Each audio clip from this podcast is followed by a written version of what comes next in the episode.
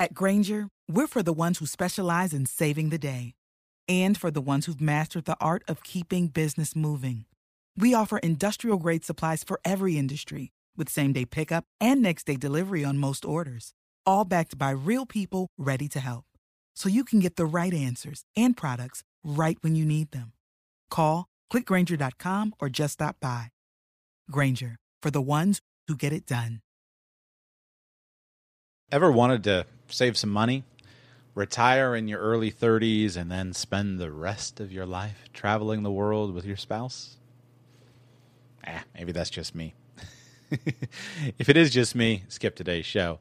If you're interested in at least conceptually finding out how that might be possible, enjoy today's interview with a couple who has done exactly that.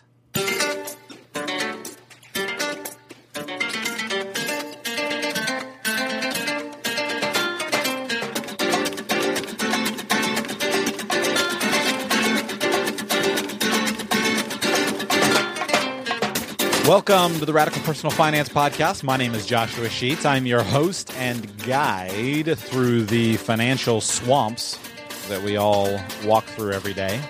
And today's show is an interview with Jeremy and Winnie, who are travelers, writers, early retirees. They retired in their 30s and are now traveling the world together.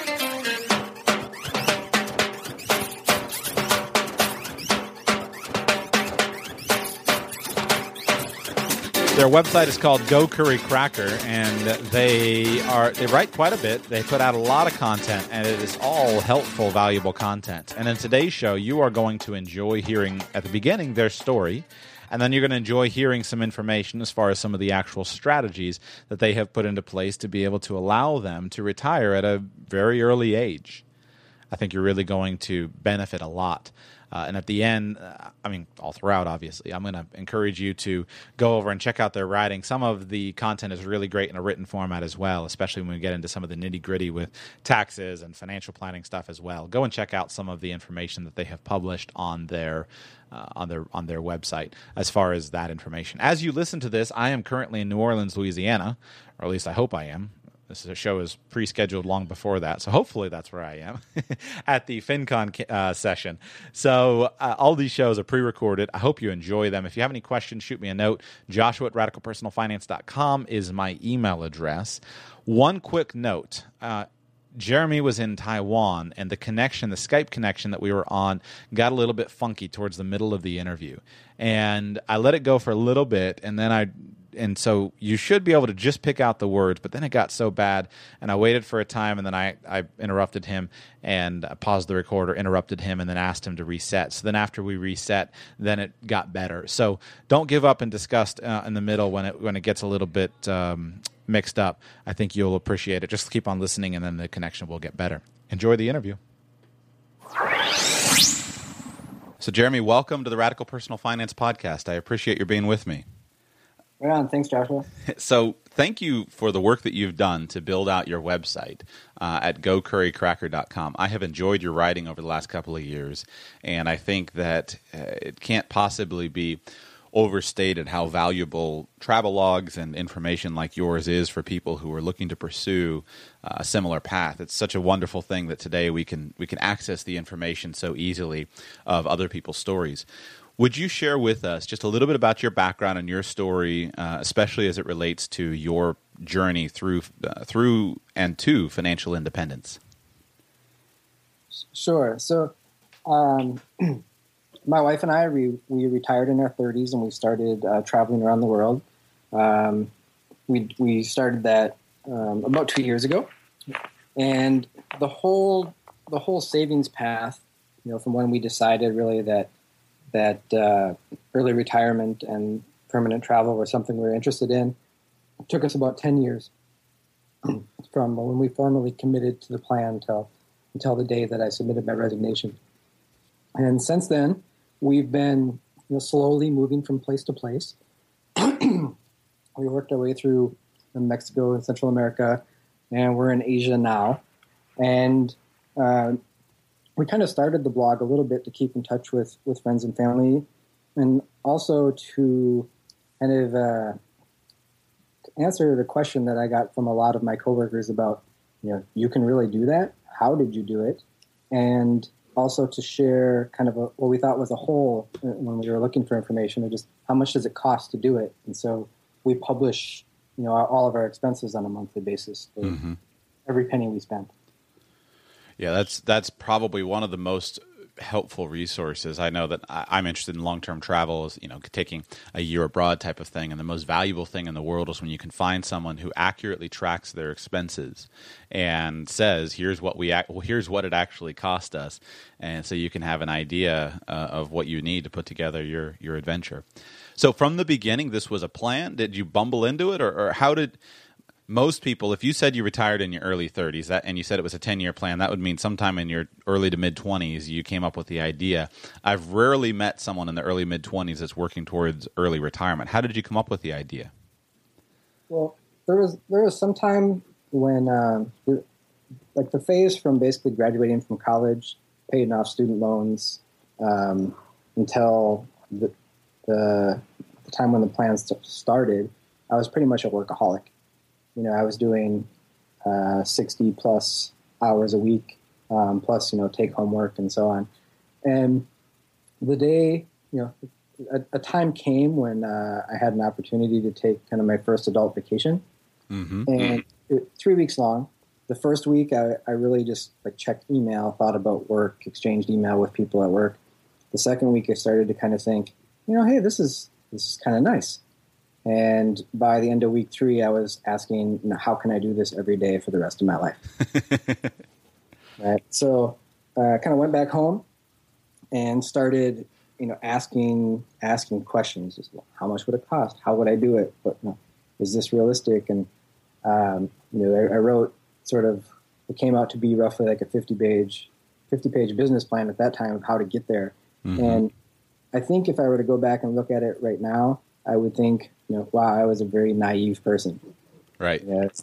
But uh, it got me started, and from from there, it was it was very much an active process. You know, how do I how do I save a greater and greater percentage of income, and how do I invest it? Uh, what about medical care? You know, just all the kind of the the questions that people ask, and you know, you know, can I ever go back to work? What would that look like? Uh, how much money do I need? And just over that 10 year period, as the, the money accumulated, the, the knowledge accumulated as well. Did you find any books or mentors or resources that were particularly helpful for you? Yeah, so there there were a lot of different things I read. Um, pretty much, if there was any book on personal finance uh, that I saw in the library or whatever, I, I would pick it up. You know, a, a, lot, most of it wasn't very practical for somebody aiming at early retirement. You know, it's generic advice of you know somebody aiming for a 65 year old retirement. But um, there was a website like Early Retirement Forum. Mm-hmm. Um, you know, the uh, Bogleheads Forum. Um, you know, later after we were already sort of financially independent, you see some some uh, great sites like Mr. Money Mustache, Early Retirement Extreme, um, jlcollinsnh.com. Mm-hmm. Yeah. Did in kind of pursuing it's interesting with, with regard to the personal finance literature that that's always the that's always kind of the trick that, that I found. Because when I was younger, I consumed a lot of personal finance literature, and I, I thought, oh, I'm doing great. Uh, I'm saving 15% of my income, obviously, so therefore I'm, I'm on track. I don't have any debt. You know, I'm investing well, so therefore I'm on, I'm on, you know, I'm on good shape. I'm in good shape toward reaching my goals. Uh, but sometimes I feel like I got a little gypped uh, because if I had found someone who'd give me the ideas, you know, if I had read uh, Jacob Lund Fisker's book when when I was in my teens, I would have saved seventy five or eighty percent of my income. Uh, and so I'm so glad that some of those resources are coming out now and are, are more and more prominent and are being more and more accepted. Uh, and then I feel like, man, what did I miss? And somehow you got something that I didn't get 10 or 15 years ago because we were both reading the same books. And somehow you had the goal and figured out how to make it happen. And I just didn't even think of it as being a possibility. Well, you know, we all, we all come to it in our, in our own way and in our own time. Um, you know, the, the question is, you know, are we able to kind of make the connection of you know, how do you break away from the mainstream? Right. So you saved for ten years. Uh, how much? What what percentage of your income? You ever figured out what, what percentage of your income you, you saved over that period of time? Yeah, it, it was. Um, you know, in the beginning, it was it was less, but um, we hit we hit seventy ish percent in the later years, and then um, in hindsight, the last three years were we were contributing one hundred percent. That's great. Um, I just kind of broke the uh, financial independence barrier before we actually left, and so we were able to save every penny that came in for a few years. So you followed uh, Jacob's seven-year plan. Uh, if you if you if you contributed 100 percent for the last three years, you did about the, the seven-year plan, like he talks about. Um, how did you do it? Well, there, there, there are basically three three pieces, right? Like if you look at any of um, either like the U.S. Census data or um, what is any analysis that looks at kind of average spending for people. The three things that they spend the most money on are housing, transportation, and food. Mm-hmm. And we um, uh, we didn't own a car. We basically um, very carefully found the place that we lived, which was a small apartment apartment near university. It had all the great kind of amenities nearby. We were a block from the grocery store, a block from the farmer's market, a couple blocks from the library, uh, a couple blocks from the park, right? So we, we, could walk everywhere. And we were also on major um, public transportation routes for busing. So if we needed to get anywhere else, we could take a bus. And then uh, I I started biking to work. Um, somewhat, you know, I had three different routes I could take. They're somewhere between eight and twenty three miles one way. And um, you know, he's kind of at first it wasn't that that uh, uh, you know, it took a while to become accustomed to it. But by the end, you know, if there's one thing I miss about having having my job was that I had that daily bike ride.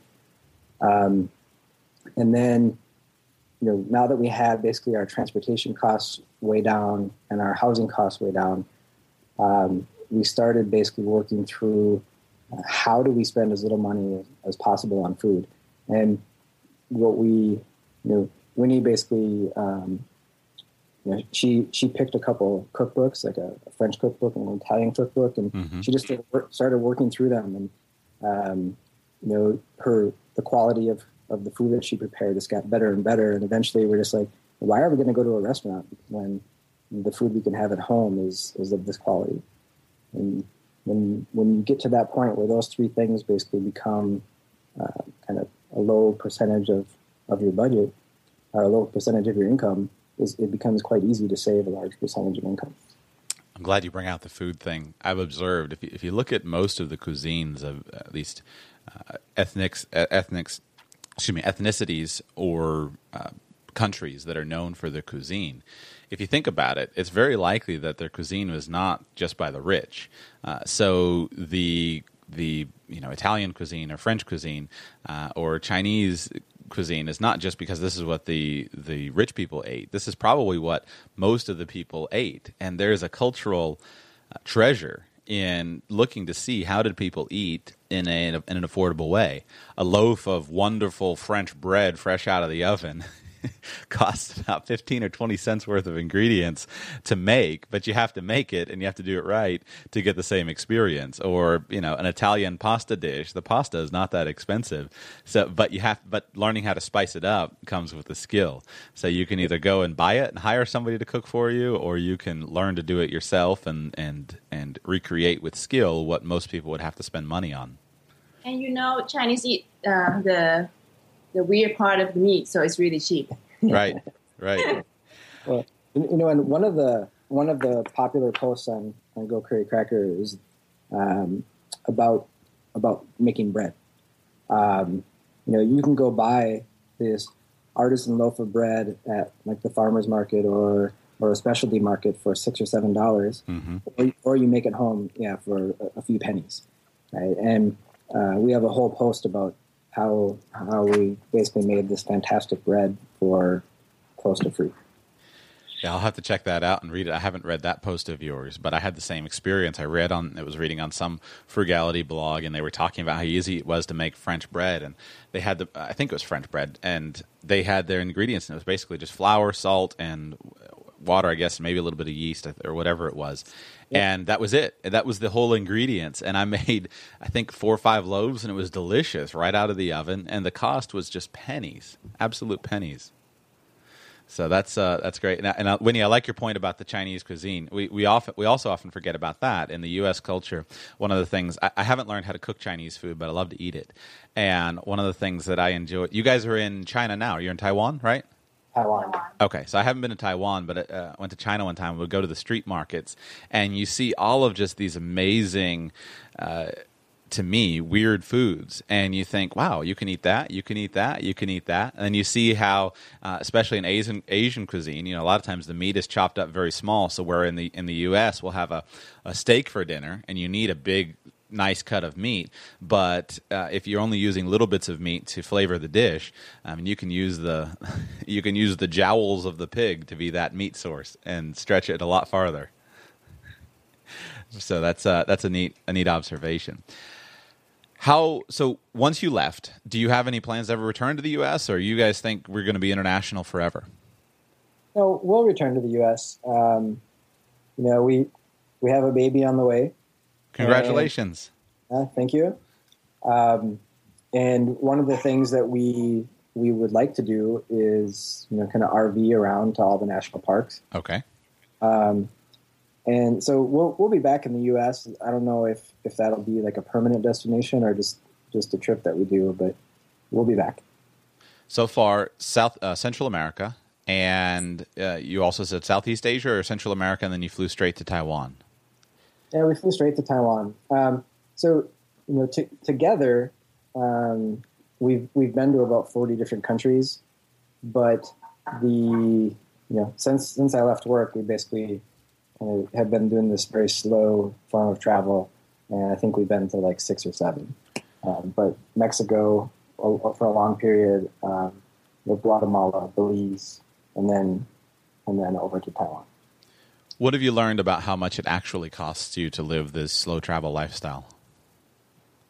Well, it could cost a lot less than we pay now. Um, but uh, we basically live a very luxurious lifestyle for about three thousand dollars a month. Wow. Um, you know that that includes that that's everything, um, and you know we we sort of set up place set up. You know we go to a new place. We if we like it, we'll find a longer term rental, and then we usually get kind of immersed in the local culture, local um, you know, if there's something educational that we can study in that place, we'll do so. Like, so we studied Spanish. I'm studying Chinese. Winnie's been studying oil painting, um, and you know, we we just kind of we, we live there for a while, and then when we're ready, we we go on to the next place. And when you do kind of that that live local, um, slow travel sort of style, it it costs us less than what we were what we would pay for the equivalent in the U.S. by far. What do you think is the primary difference that drives the, the lower cost? Is it the, the cost of housing? Is it the cost of taxes? Is it, what would you, from living, because you, you came from Seattle, right? Yeah. So, what would you say is the primary difference between why is it so expensive to live in the United States versus uh, some of the other places that so far you've traveled? Um, let's see here. You know, it, for for the for the exact same thing, uh, everything costs more in the U.S.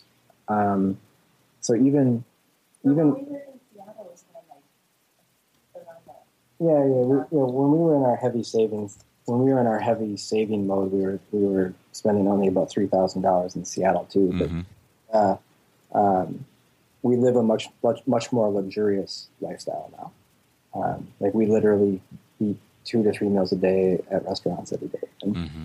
um, but the the cost of real estate is much higher in the U.S., and so rent is higher, and all of the businesses paying rent, like restaurants, um, have to charge higher prices, and the cost of labor is substantially higher, and so those two things make make everything effectively more expensive.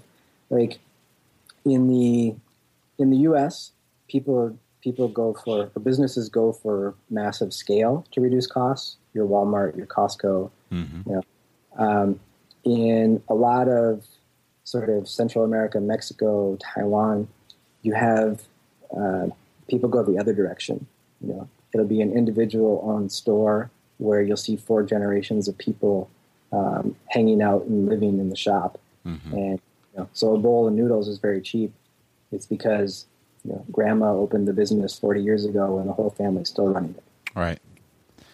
I've wondered about this issue because uh, my wife and I enjoy enjoy traveling, and to me, it seems like there's a bit of a nuance uh, between it, and it seems to me like the experience that you have of traveling in the U.S. or traveling in another place will depend on the type of traveling that you're doing, and it seems as though different regions of the world have different expenses, and so the example that I think of is I think you're right about uh, rental costs. It seems if you come to the U.S. and especially in a large city, your rental costs are higher. You know, rental costs in New York City is dramatically diff- different than Chattanooga, Tennessee, uh, or you know, so you got to deal with your regional preferences.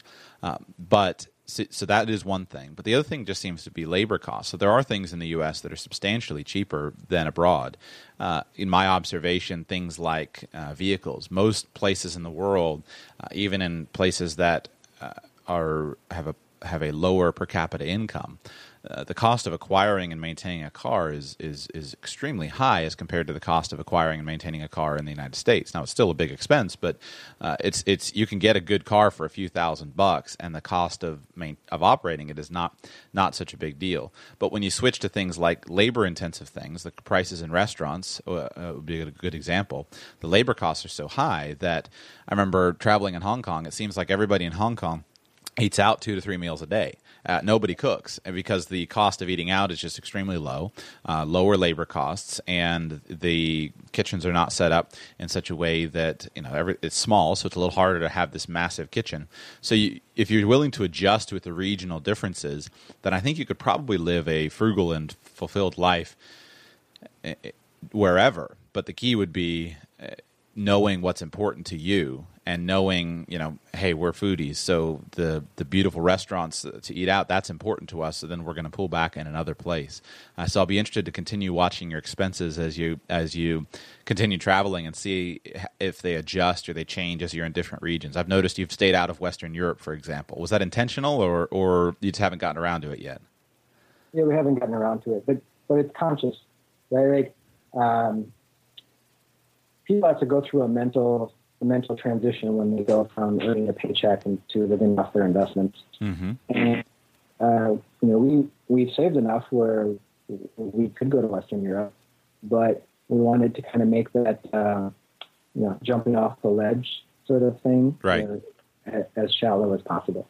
And so we started out in places that we knew were going to cost less, and then we'll work our way over to to uh, to Europe whenever we get there.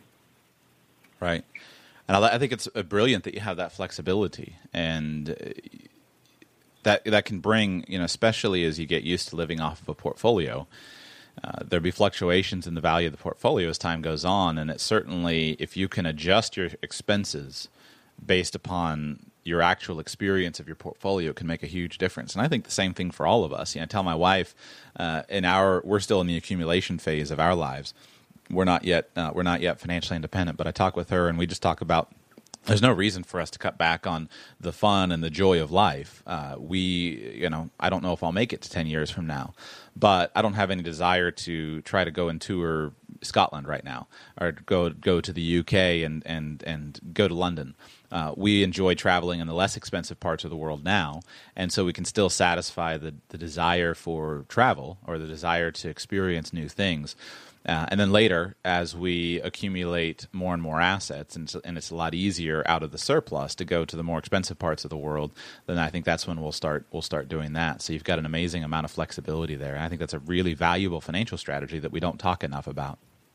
You know, I, so I, I've been to I don't know exactly forty some countries, and I've I've been through Western Europe, um, but my my favorite places that I've been is like one of them that stands out is, is like Guatemala, and it just so happens that it's also incredibly dirt cheap. Right. And you know, it's just uh, the quality of life there and the, the natural environment are incredible, and I loved it.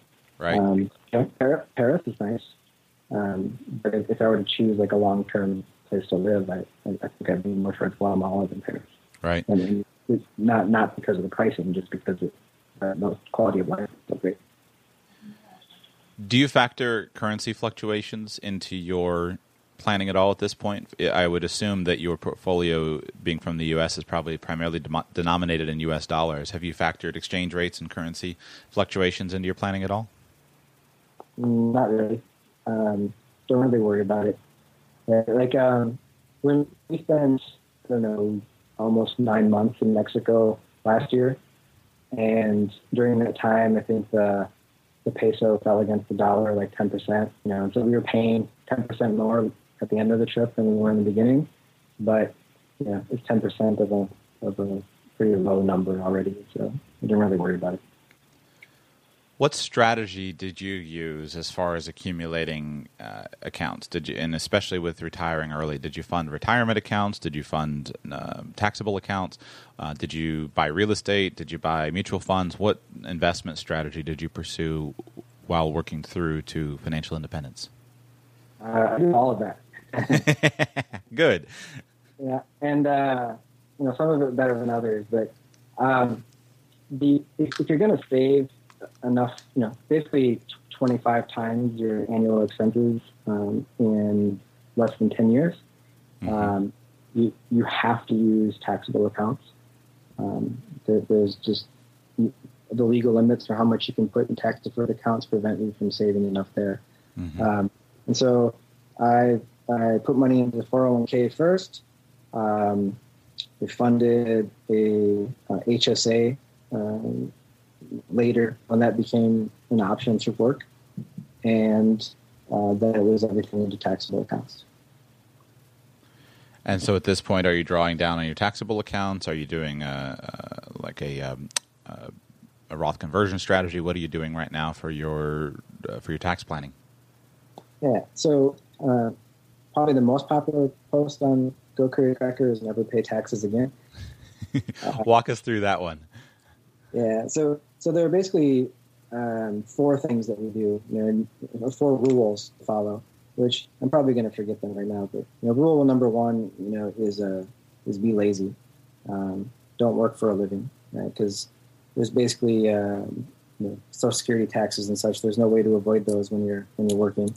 Um, then um, I don't know somewhere in there there's there's live well for less. You know, it's just we don't we don't own a car. We don't own a three thousand square foot house with an ocean view. Right? We but but we live we live very well on, on much less than what it would cost to own those things. And by keeping your annual spending low and therefore your required income low, you you are able to pay next to nothing in taxes.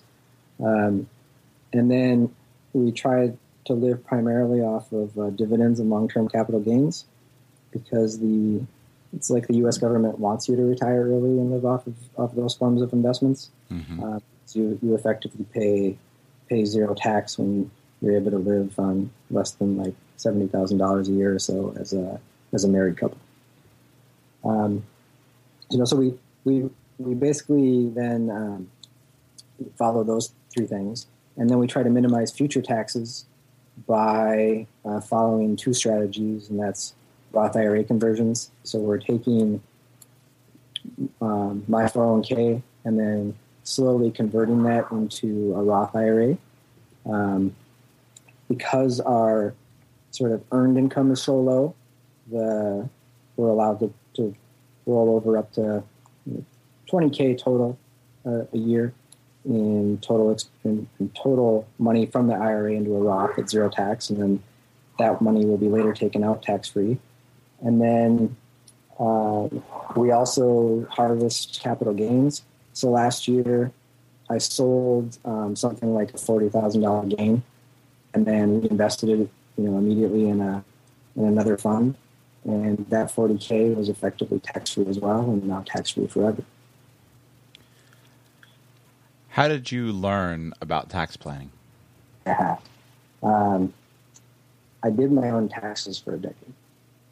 And um, there, there's a you know there there are great tools like you could pay somebody three, an accountant three hundred dollars to do your taxes, mm-hmm. and they'll for you, and you'll they'll, they'll give you a bill. So you owe this much, or you get this much of a refund, and they'll give you some advice. Usually, probably buy a house, and you'll never learn anything. Um, you can use a tool like TurboTax, and it'll walk you through. It'll ask you some questions and give you some clues. Um, but again, you probably won't learn very much. But when you get down and actually uh, go through all the forms yourself by hand and read the uh, instructions and follow the you know, documents that the instructions refer to, you, you start to really figure out like, wait a second, you know, if I modify what I'm doing here in this way, then this becomes tax free. Or if I do this other thing, I can get a tax refund. And when you when you kind of build up your knowledge over a long period of time, like in my taxes for ten years, it all just kind of became clear. And then some of the ideas in general, um, you know, I, I, paid attention to like the Boglehead forum, and through there, you know, pe- people ask, you know, kind of be, beginner investors, they'll ask questions, and I, I love seeing beginner questions because um, when you're old and crotchety like me, you kind of assume you know a lot of things. And then when you see it through the beginner's eyes, you realize you didn't know very much at all. And some of those questions kind of pointed me to, wait a second, if I um, if I sell a stock with a big gain and, and not have to pay any tax on it, and then I buy something similar in the you know, same day, I've effectively gain, you know, harvested that gain forever. I never would have thought of that without, without having seen it on the film. Right. And I want to uh, add one point, and I'm sure you could make this point, but it's something I've often heard is that people often, when you describe uh, tax gain harvesting, uh, oftentimes people say, well, doesn't that run afoul of the wash sale rule? And there's a rule uh, colloquially known as the wash sale rule, which basically means that if you have a loss on an investment, you can't sell it and then purchase in order to take the loss and then purchase the same investment uh, at a uh, the either the identical or the substantially equivalent investment in order to uh, in order to you know to take that loss. But the key that people often forget about is that only applies to losses. So at any point in time, you can go ahead and lock in a gain. And one of the major misconceptions that I see happening right now among uh, tax planning is that everyone's so excited about uh, harvesting tax losses saying, okay, here's how we can figure out how to how to harvest these losses. But the problem is that every time you harvest a loss, in some ways, you're building up a higher deferred gain. And so effective tax planning is is about moderating that gain, taking your losses when you're able to take them in a way that makes sense, but also ratcheting up those gains to increase your cost basis. Uh, so if you can increase your cost basis by selling the investment uh, taking the gain, recognizing it on your recognizing it for tax purposes, and then buying exactly the same investment. If you're able to control that, you can wipe out a massive amount of your tax liability by doing it intelligently. But it's not something that really someone else can do for you because everything is based upon what do you need, what are your spending, what is your limits, and those will change every year based upon what your income is and what your makeup, the makeup of your income is. So I'm glad to hear you uh, correcting that and, and, talking about that for people. That, and that's where. Um you know, doing doing taxes takes me a couple hours. You know, mm-hmm. and you try to I try to do them before the end of the year, right? So rather than April fifteenth, twenty fifteen, I'll do our taxes in December of this year, um, and then I know what to what to do with the portfolio at the end of the year. But I want to um, technically there there is a rule that that uh, if you sell a stock or a fund harvest the gain, and then immediately buy back the exact same fund, technically, um, the IRS does have a rule that says you're, if you're performing an action specifically for the purpose of uh, impacting your taxes, they could decide um, through a review that, that they think that that action can be wiped out. Mm-hmm. Uh, they, as far as I know, it's never been done for tax gain harvesting, but um, I try to avoid, say, buying and selling the exact same fund in the same day. Right. But the the way to kind of the way to kind of work your way around that is if you buy a um, say like an index tracking fund and it just happens to track a different index. Mm-hmm. Right? So you could you could say uh, sell an S and P 500 fund and then buy something that tracks like small stock small stock index or something. Right. And um, that is they consider a substantially different uh, a substantially different investment. Right. If you if you were to say like sell Berkshire Hathaway, harvest the gain, and buy Berkshire Hathaway the same day, the IRS could get a stick their butt about it. Right. You're referring to the substance over form doctrine that any transaction that's specifically for the purpose of, of tax planning, technically they're going to look at what's the actual substance of the transaction, not just what it was the actual the form of the, the, the transaction, right? Um, that sounds correct. I'm not sure exactly what they call it anymore, but um, Sorry, that that, that, that I'm throwing financial planner lingo at, lingo in. That's what that's what the doctrine is that I'm aware of. I'm not aware of a wash. I could be mistaken. So if I'm mistaken, um, you know, uh, somebody can let us know in the in the comments. But uh, you are you are 100 percent correct. Is that there is a doctrine that basically says that uh, the all tax rules are bound by what is the economic substance of a transaction, uh, even if that actual substance varies a little bit from the legal form. Uh, and then if, in, if listeners are interested, uh, check out episode 41, radicalpersonalfinance.com slash 41. And I mentioned that doctrine in there and kind of go into it a little bit in detail. But you are right. It's, a, it's an important point to keep in mind is that you always want to have you always want to have you want to be careful to avoid some of those uh, some of those pitfalls with tax planning, and that is a that it's so easy to avoid, uh, but just by doing something that's slightly different, and you have your uh, you have your evidence uh, illustrating uh, illustrating your point. Um, you did you released on your on your site your 2013 tax return equivalently, um, basically, right? Yeah, I put the I put our 2013 1040 up there. Um, it shows something effective of like 90, you know, 90 some thousand dollars in adjusted gross income and zero tax. Um, So I'm going to repeat that because I'm going to repeat that again because over the connection it was just a little crackled. Ninety something thousand dollars of gross income and zero dollars of tax. that is correct. How did you do it? Um, so it actually, uh, you know, the, principles that I mentioned. You know, I don't have a job, so there's no there's no social security. Um, we get most of our income from uh, dividends and long-term capital gains. Mm-hmm. So those are for our level of income taxed at zero percent.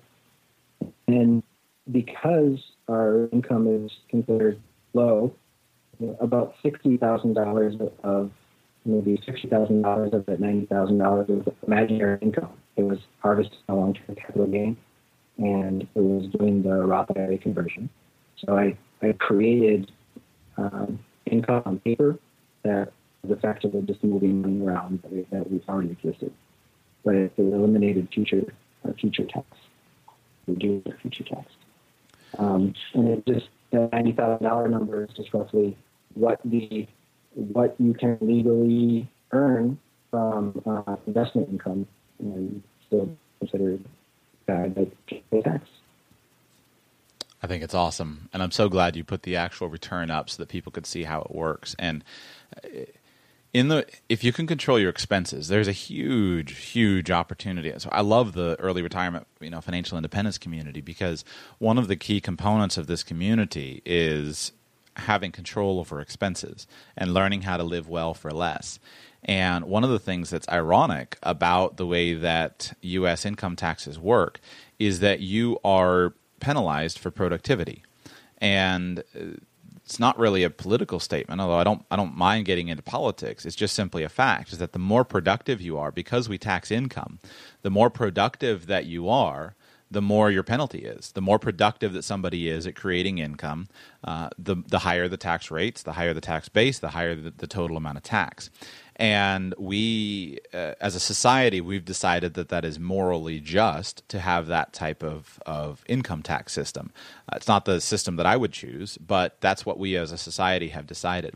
But what it opens up is that because everything is based upon this class warfare, this idea of, uh, well, we're supposed to penalize the rich, and then the middle class, we're supposed to give everything to the middle class, there's kind of a sweet spot.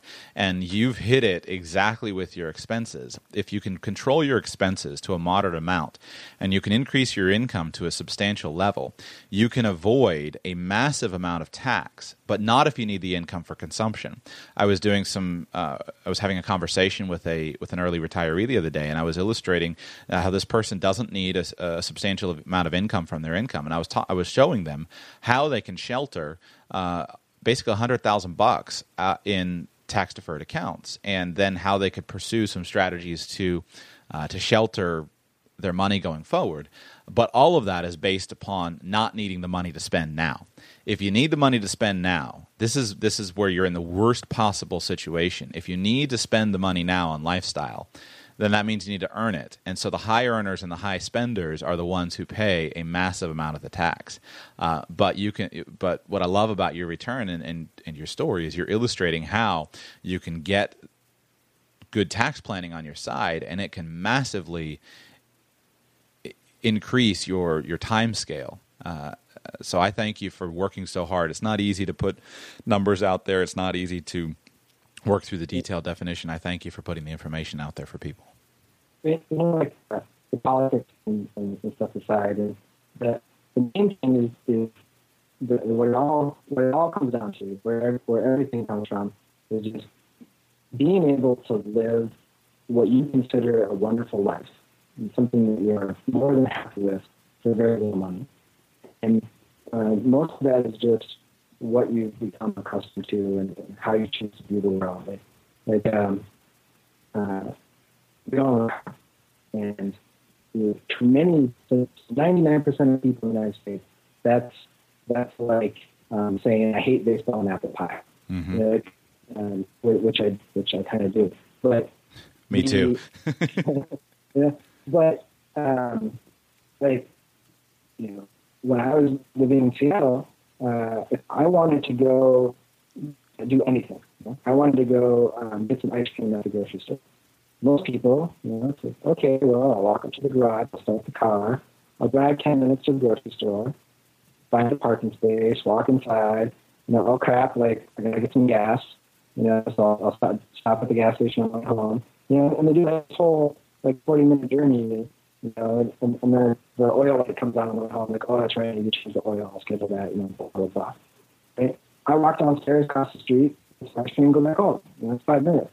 And, you know, um, by design, life to not have the car, it will just, hey, on need a car. It's, my life kicks ass because I never have to get in the car. I never have to park. I never have to get gas. I never have to change the oil. I never have to change all that baggage that comes with owning something.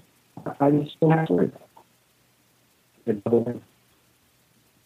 It's a powerful concept because a lot of times what happens is, especially in our society, is that we don't necessarily consciously choose and certain things are sewn into us and and and put into us by other people, usually unintentionally, I think.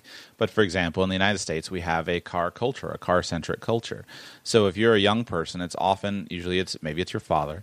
A lot of times, your father admires a nice car, and if your father admires a nice car, then you want to emulate your father, and so you naturally take on that desire and that attraction for cars, and that may be for uh, a beautiful, fast, you know, BMW M5 or it may be for a big, you know, giant four wheel drive pickup truck with mud tires, or it may be a sleek, fast, uh, you know, imported Honda racing car, or whatever it is.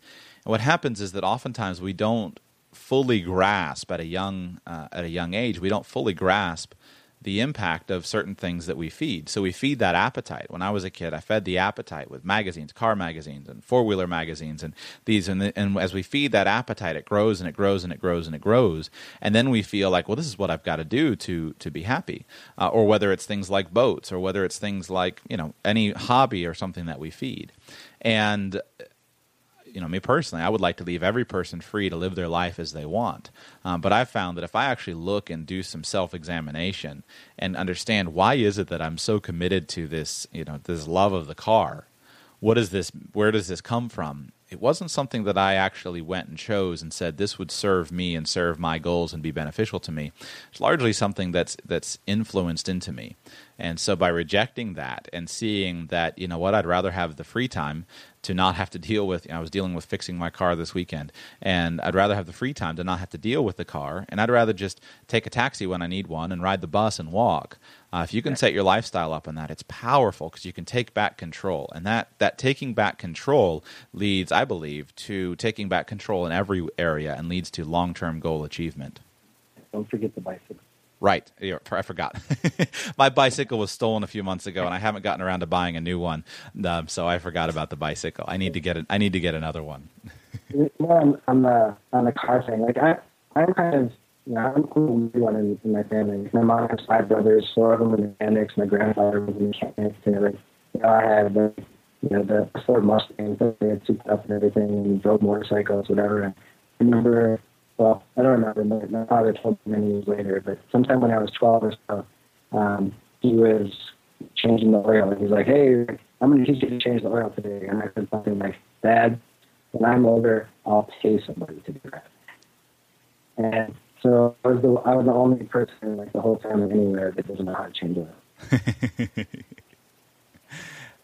That's uh, it, I used to have the same uh, same exact thought, and I regret it now because I didn't learn the skills that I needed to learn, uh, and I've had to, as an adult, go back and say, "Why was I such a dum dum?" Now I needed to learn those learn those skills. But I don't think there. One one comment on the car thing. I don't think that the, these things are not mutually exclusive, meaning that you don't have to walk away from an enjoyment of automobiles to just to to retire early. And, I, and, and an example that would occur to me is I think that very few people necessarily love commuting. So they can you can implement the lifestyle that you've talked about where you don't need to drive a, a four door sedan every day and still indulge an enjoyment of cars. But if you'll free up the money that you spend on the four door sedan that you destroy every day with an hour on the road commuting, then may, and you can if you can make an adjustment there, that can open up the kind of thing where you can take a trip to Europe and you can rent a beautiful brand new you know BMW M5 or M6 or whatever they're doing whatever they're on these days, a fast car, and you can rent it and you can enjoy the autobahn, or you can go and you can uh, you can lease a beautiful uh, you know you go to Spain and you can lease a beautiful Aston Martin or Ferrari for a month, and the cost of doing those things is really not so significant when they're done for a temporary period of time. So go and lease a Ferrari for a week or for a month or something like that. Get that experience. The vast majority of middle class people will never get there because they're destroying their money with the four door sedan that, that that we put thirty thousand miles a year on to to cover our commute. They're not incompatible. What it comes back to, I, I think, is uh, I, I I try to follow the the, the philosophy. There's no one right way to live.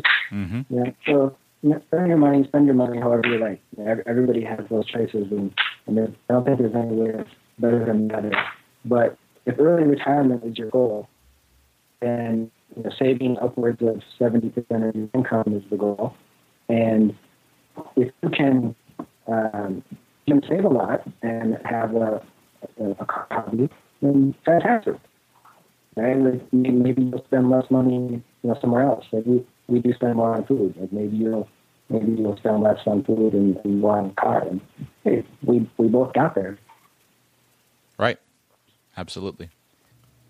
So let's switch gears. And I, the other thing that you've been writing recently about on your blog, which is a, this is a great interest of mine, uh, is about medical costs. And when I've talked with people who, who are, whether that's traditional retirement, uh, you know, the 60, 65 age retirement, or whether that's early retirement, one of the major fears that people have is how to handle any potential healthcare costs.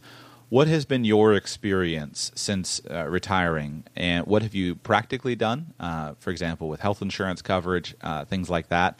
And what has been your experience with handling that? Because I know you've recently had uh, some some pretty significant, you know, medical uh, uh, events going on. Procedures, yeah. So um, when we when we left the U.S. two years ago, we we purchased a high deductible health plan, and uh, we paid the premium on that for like 11 months, and then we got rid of it. Um, and we've uh, we went to the dentist in Mexico. I went to the doctor in Mexico. Um, let's see here. We we've both been to the doctor in, in Taiwan, and um, we then we we uh, went through a whole process of uh, in vitro fertilization here in, in Taiwan. Mm-hmm. So that that's how we that's how we're going to have a baby.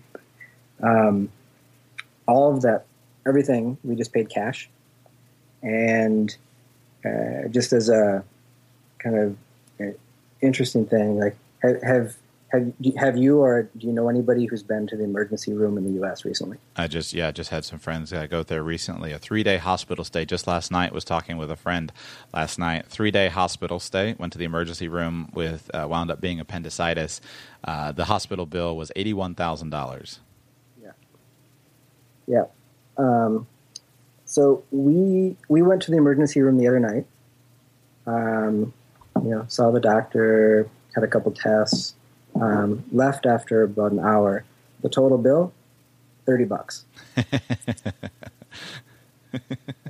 so when when a a system is set up in such a way that you, know, you can't know the prices in advance, mm-hmm. uh, you, can't, you, can't, compare prices between places, and you, you don't get a bill for like two weeks to six months later because of all the processing through the the different insurance systems and whatnot. Um, you end up with a bill like eighty-one thousand dollars for for you know, for whatever the, the case was. Um, when in Taiwan, at least, it's a it's a single payer, healthcare system.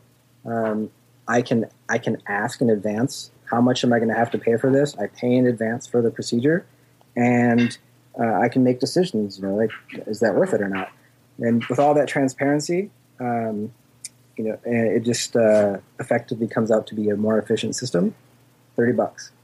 Wow, and the strange thing about it is that that eighty-one thousand dollar bill, uh, my friend was looking at what the insurance company actually paid, and so eighty-one thousand what was what was billed, but the negotiated rate for the insurance company that they actually paid was ten thousand dollars.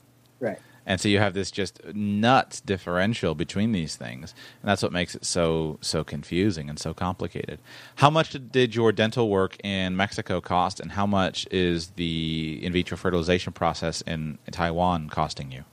Um, so we let's see here. Um, i don't i don't remember what the den- what the dental trip in in in, in mexico 500 pesos? So like 35 bucks something like that. Mm-hmm. and then um, I went to, I had like a, a, a high fever and, and, stuff, and and uh, I, I kind of knew I had bronchitis, and I, I, went to the doctor in Mexico, and I think it was three bucks. Wow. Um, you know, it, but then I, of course I had to pay for the prescription, right? Which you know, some antibiotics, and I think that was like eight dollars. you know, so they they they get you on the way out is basically how they get you right? So three bucks for the doctor eight bucks for the pills. Wow. And yeah go ahead. I was going to say how about the ivf okay so so we kind of chose taiwan for that uh, by doing some cost research and, and then winnie's winnie's from here so uh, we kind of get the, the double bonus of being able to, to see family and whatnot while we're here but um, i think the the online calculator uh, that I used for estimating the U.S. price was something like thirty-five thousand dollars. It would have cost us, mm-hmm. and in Taiwan, that cost us about seven. Is your sense that that is because of the general subsidy, uh, meaning that the general taxpayer, uh, the tax base, and the ta- and the general tax that's being collected is being uh, distributed, and so therefore the cost is lower in that way, or is it generally? Do you feel, in your experience, do you feel it's more just the cost of the care is lower, the actual uh, cost is lower? The I think it's the cost of the care is lower, right? Because uh, we're, we're effectively operating outside of the subsidized system. Okay um, right? Like, if I had Taiwan-based insurance, um, I would be I would be inside the national health plan. We're basically um, like, hey, you're you're the white guy. Um, you know, come talk to us over here. Okay, this is what it's going to cost. You need to pay in advance. You need to pay cash. You know, like, okay. Right, like I, as part of the process, I had to get like a a, ch- a chest X-ray and an EKG and stuff because I, I, I had to go under um, anesthesia for part of the process, and uh, just like that portion of chest X-ray, EKG, you know, I walk in. Uh, it takes like 10 seconds to do both of those things individually. There's a nurse waiting there to, to run the x ray machine and another nurse ready to run the EKG. Go back to the doctor, he's already got the results on his computer. And they're like, okay, like, yeah, you're healthy enough to go under anesthesia. See you tomorrow. Right. I walk, I walk downstairs, the box or something like that. Wow. It's definitely something I'm slow to talk much about um, health insurance and healthcare systems. In I studied for a uh, financial planning designation called a registered health underwriter designation. As part of that, I had I read this like about a 500 page textbook on the history of the healthcare industry in the United States and the managed healthcare industry. And what it opened up to me was how many moving parts there are and what a complicated um, complicated situation it is. And so at this point I've kind of, you know, I have my own opinions about how I would like to live, but I've kind of set aside any any of my opinions for the general public and just said, well, here's how, let me just look for the ways that I can work my way through the system. And I think that uh, medical tourism is a tremendous uh, is a tremendous opportunity. And as uh, I've worked with a couple of people who are setting up uh, destination uh, medical tourist uh, facilities in Central America, and I think that you know people will often get when they have a serious when they need something. It's not uncommon for people who with the means to get on an airplane and go to another city where there's a, a well known health clinic. And in a world where I can get on an airplane and be in Costa Rica or be in Nicaragua or be in Guatemala in two or three hours, it's really no different for me doing that versus flying to Cleveland.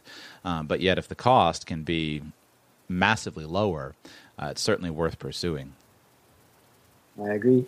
So, uh, as far as last kind of th- thought I had, last question uh, I was curious about, and uh, then uh, any that, and you, you can share anything else that you would like to share. But have you thought about now that you're expecting a baby? Have you thought about doing any kind of fun like international arbitrage with uh, with your future son or daughter as far as where they're born and citizenship and some of those some of the fun things that you could do? Do you plan to have a baby abroad uh, in Taiwan for Taiwanese citizenship? Have you researched any of that stuff yet?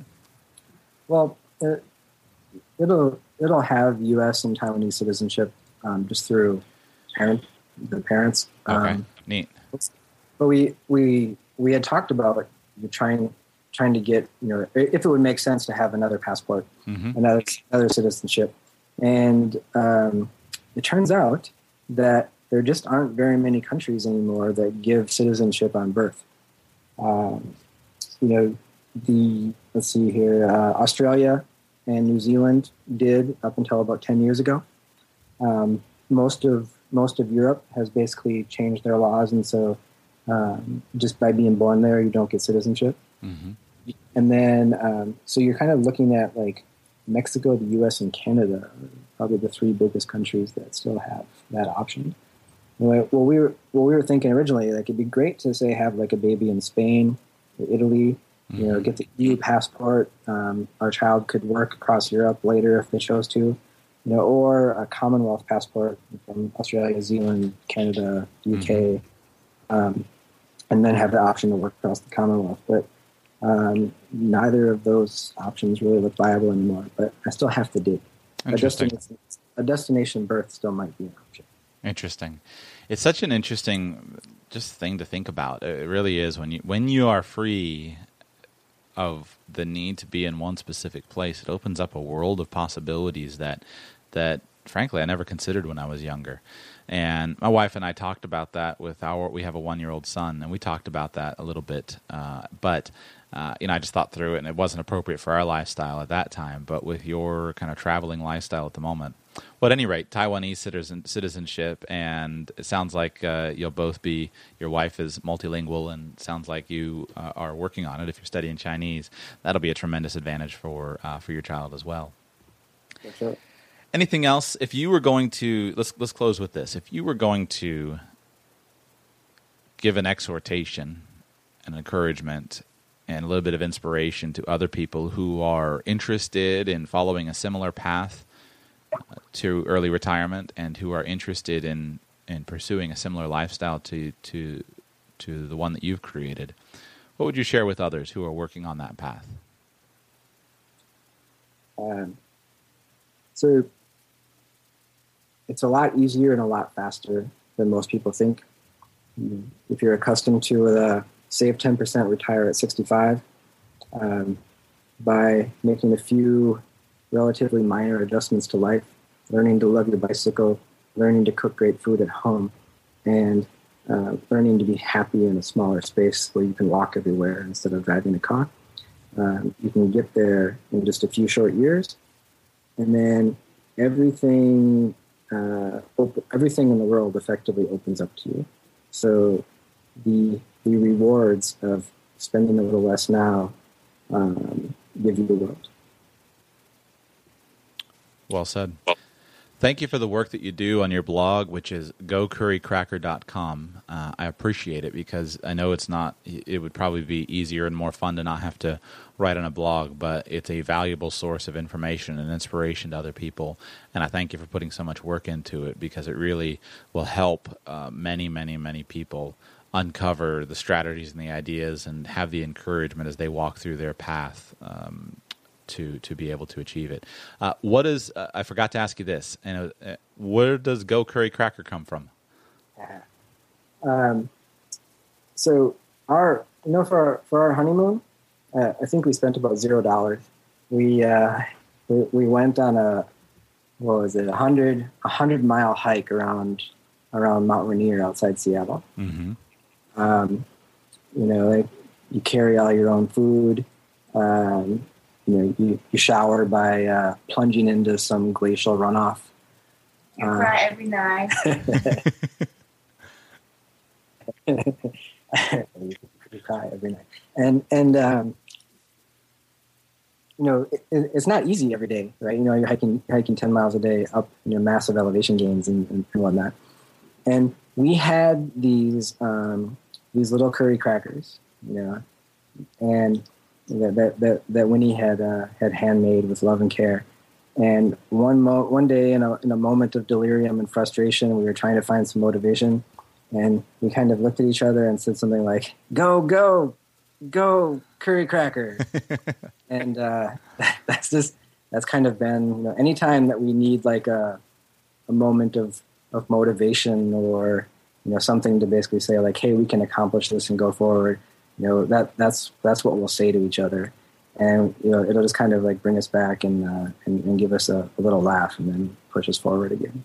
It's a memorable name, and uh, it's a memorable name. I wanted to make sure we included that. Winnie, I, I feel like I neglected you. Uh, I apologize. Is there something that is? Would you like to share? Uh, as we close here, is there, would you like to share a, a bit of encouragement, and inspiration for, for those who are listening from your perspective? I think my husband talked about already. So uh, yeah, well, I, I, just I just took a few pills, so I feel a, a little dizzy tonight. Yeah. Understood. Yeah, past, past her bedtime. So.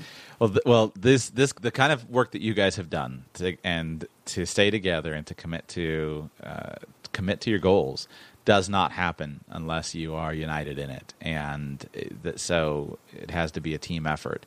Uh, because if one spouse uh, you know, says we're going to go and you know we're going to go live on a sailboat or you know live in a tent in the woods, and the other spouse uh, says no, I need to you know I want to own a boat, but that's just for the for for the weekends, and and why can't we have a big house?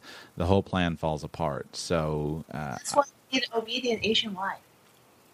Excuse, excuse me, I didn't quite hear that. Say that again, please. That's why you need an obedient Asian wife. Right. I got a feeling that you're a little. There's a little bit of a tongue in cheek there. Yeah, and can I? I want to. I, I, want to refund. I don't, I don't think that's. I don't think that was in the contract at the beginning, or it was in the contract maybe at the beginning, but I don't think you've been following it. did you guys learn? Uh, did you did you learn something as far as going through that? How did you, Jeremy? How did you? Was it your idea originally? Your wife's idea? How did you talk together? And I wish maybe we uh, let's explore that real quick. Um, how did you talk together and learn uh, how to be on the same page? What was the process? Um, about the early retirement right, and right. travel Right. Um, that's a good question. Um, you know, it's it's um, let's see. You know, uh, travel like like if you if you look back at sort of like our individual goals from sort of before we met, mm-hmm. you know, see, seeing the world was was one of them um, that that we that we shared and shared strongly, and uh, we both grew up in you know, relatively low income environments and never really felt the need to strive for like consumer items and so on. And so like, you know, not having not having things that people consider needs that we, we just never really missed them. And so when you know when income started rising and we're able to be like, hey, would I would I rather buy like I don't know a blender or go live go live in Thailand for a year? You know, you just kind of there was no question. And so it, it didn't it wasn't ever really like a, a long conversation. It was just like, well, obviously this is what we should do. Interesting. It certainly is a it's it's a challenge. Uh, I've heard from you know from various readers, well, and, and, I've seen in forums and things like that. How did I you know how do I get my spouse on board with this idea? Uh, so it's neat to hear that. I mean, I, it's good to hear that you guys were naturally aligned. I think that can make a lot of difference. Uh, you know, it, it, that kind of goes back to uh, if if we didn't click on those things early on, like we, we, yeah, we wouldn't be together, right? Um, you know, and it, and it was just kind of uh, uh, you know a very you know, we we were living in two different countries, speaking two different different you know native, native languages and different cultures, and we and maybe we, that's why we get along. You know? I don't understand what you're saying. yeah, and yeah, when I said, "Hey, do you want to do you want to live frugally and travel the world?" You're like, "I don't understand." Like, yeah, yeah, I, I, thought I thought you said yes. you confused you confused the language. I like it. Thank you guys so much for coming on. I appreciate you making the time, uh, and uh, I thank you for the insight, and I thank you for the work that you're doing. Yeah, thank you, Joshua. I appreciate it. Normal people, extraordinary results, huh? Is there anything in their story that you or I couldn't do? Probably nothing. Uh, well, I mean, I didn't ask him exactly how much they were making. I know that he was a they're, they're professionals, so but you and I could learn to do that. But the notice the guild, as Jacob uh, Lund Fisker and I figured out, is a good word for it in uh, using a permaculture word of guild is a good word for it to apply to financial planning. Notice the the the trio of of things, like he said, focusing on the biggest expenses: housing, transportation, and food. So what do you do? Number one, housing. Try to find the least expensive housing option that is satisfactory for your needs. And if your needs are simple, then your solution that satisfies those will be simple, simpler. Think about it. You know, not enough people think about and locate their housing strategically. Because we live in such an automobile centric culture, we're accustomed to just driving anywhere. And so that's where we have miles and miles of suburbs around every large city. And, and it's almost impossible when you live in the suburbs to not, to not have a car. But if you're willing to do as they did and live in the city, live in an apartment, you can be strategic about it. You can get yourself close to shopping, restaurants, grocery stores, libraries. You can get yourself uh, close to a main transit terminal, so where you're quickly on that main transit terminal. And especially if you're in a city where that's not so popular, I think you could do it anywhere. But there are some cities where, uh, in in the U.S. and around the world, where people are much more tuned in to those ideas of how do I figure out a strategic location for for my business, uh, for, excuse me, for my house maybe more difficult. But there are many cities at which you could exploit that. And it's cheaper to, if you can get rid of, so A, if you can get a good housing cost, low cost, small amount of stuff, inexpensive apartment. B, if you can reduce or eliminate your transportation costs, that will free up so much money. And then, as I said, if you can reduce or eliminate your food, uh, you can't eliminate your food costs, excuse me. If you can reduce and right size your food costs, that can make a major difference. And sometimes that stuff can free up so much money for you to pursue other things that are important. Choose consciously. If you want a big house in the suburbs, go for it. If you want a big house on the water and a big four wheel drive pickup truck, fine. But notice what your options are and make sure that you're going in knowing that my opportunity cost for this money is fill in the blank for what's right, right for you, right for you. I love to hear stories like that because it just illustrates how doable so many things are. And your results will vary depending on how hardcore you are. If you make more money than they did, probably do and spend less, you could do it faster. If you make less money and spend more, doesn't mean you can't do it, just going to do it slower. Custom design your own plan that will work for you. Consider also the medical tourism ideas. Uh, I'm not an expert on that area. I've read a couple of books on it, but uh, you know, some books from the library about people who people have written about it. But I got a feeling that stuff changes so much. I'd love to know if you if you know somebody who's an expert on medical tourism. I'd love to interview one uh, I don't know who to interview at this point, but if you know somebody that you've read, maybe they have a blog or a business in that market, or they're really an expert, uh, shoot me a note, joshua at radicalpersonalfinance.com, and let me know who they are. Or even better, get in touch with them and ask them to reach out to me for an interview. I would be thrilled to bring them on the show because I think that's a really valuable resource uh, that we could learn together. I've intentionally stayed away from talking about most of the uh, healthcare issues just because it's an overwhelming it's an overwhelming world and people are so emotionally tied up in it. At some point, maybe I'll talk about it, but it's just it's about my least interesting thing uh, to talk about. Uh, so, but medical tourism is something that I think has a lot of, of potential benefit, especially you know if you need a, an expensive root canal or something like that consider taking a trip abroad. It may be worth it. May not be worth it, but a lot of that times those types of expenses are simply not covered with insurance. And if it's not covered with insurance, then why bother? Why not just go ahead and book yourself a trip to Thailand or Taiwan or, or Costa Rica or something like or Mexico and try to enjoy your experience a little bit. Uh, you got to be careful. I have no experience in that world, but I have known enough people who have done it successful to at least consider successfully to at least consider it as a strategy. That's it for today. Be back with you tomorrow. Have a great day, everybody.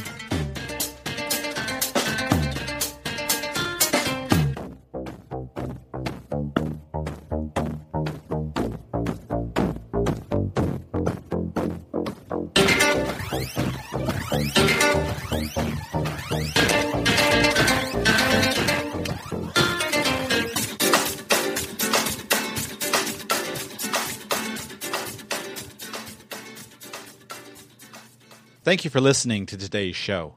This show is intended to provide entertainment, education, and financial enlightenment. Your situation is unique, and I cannot deliver any actionable advice without knowing anything about you.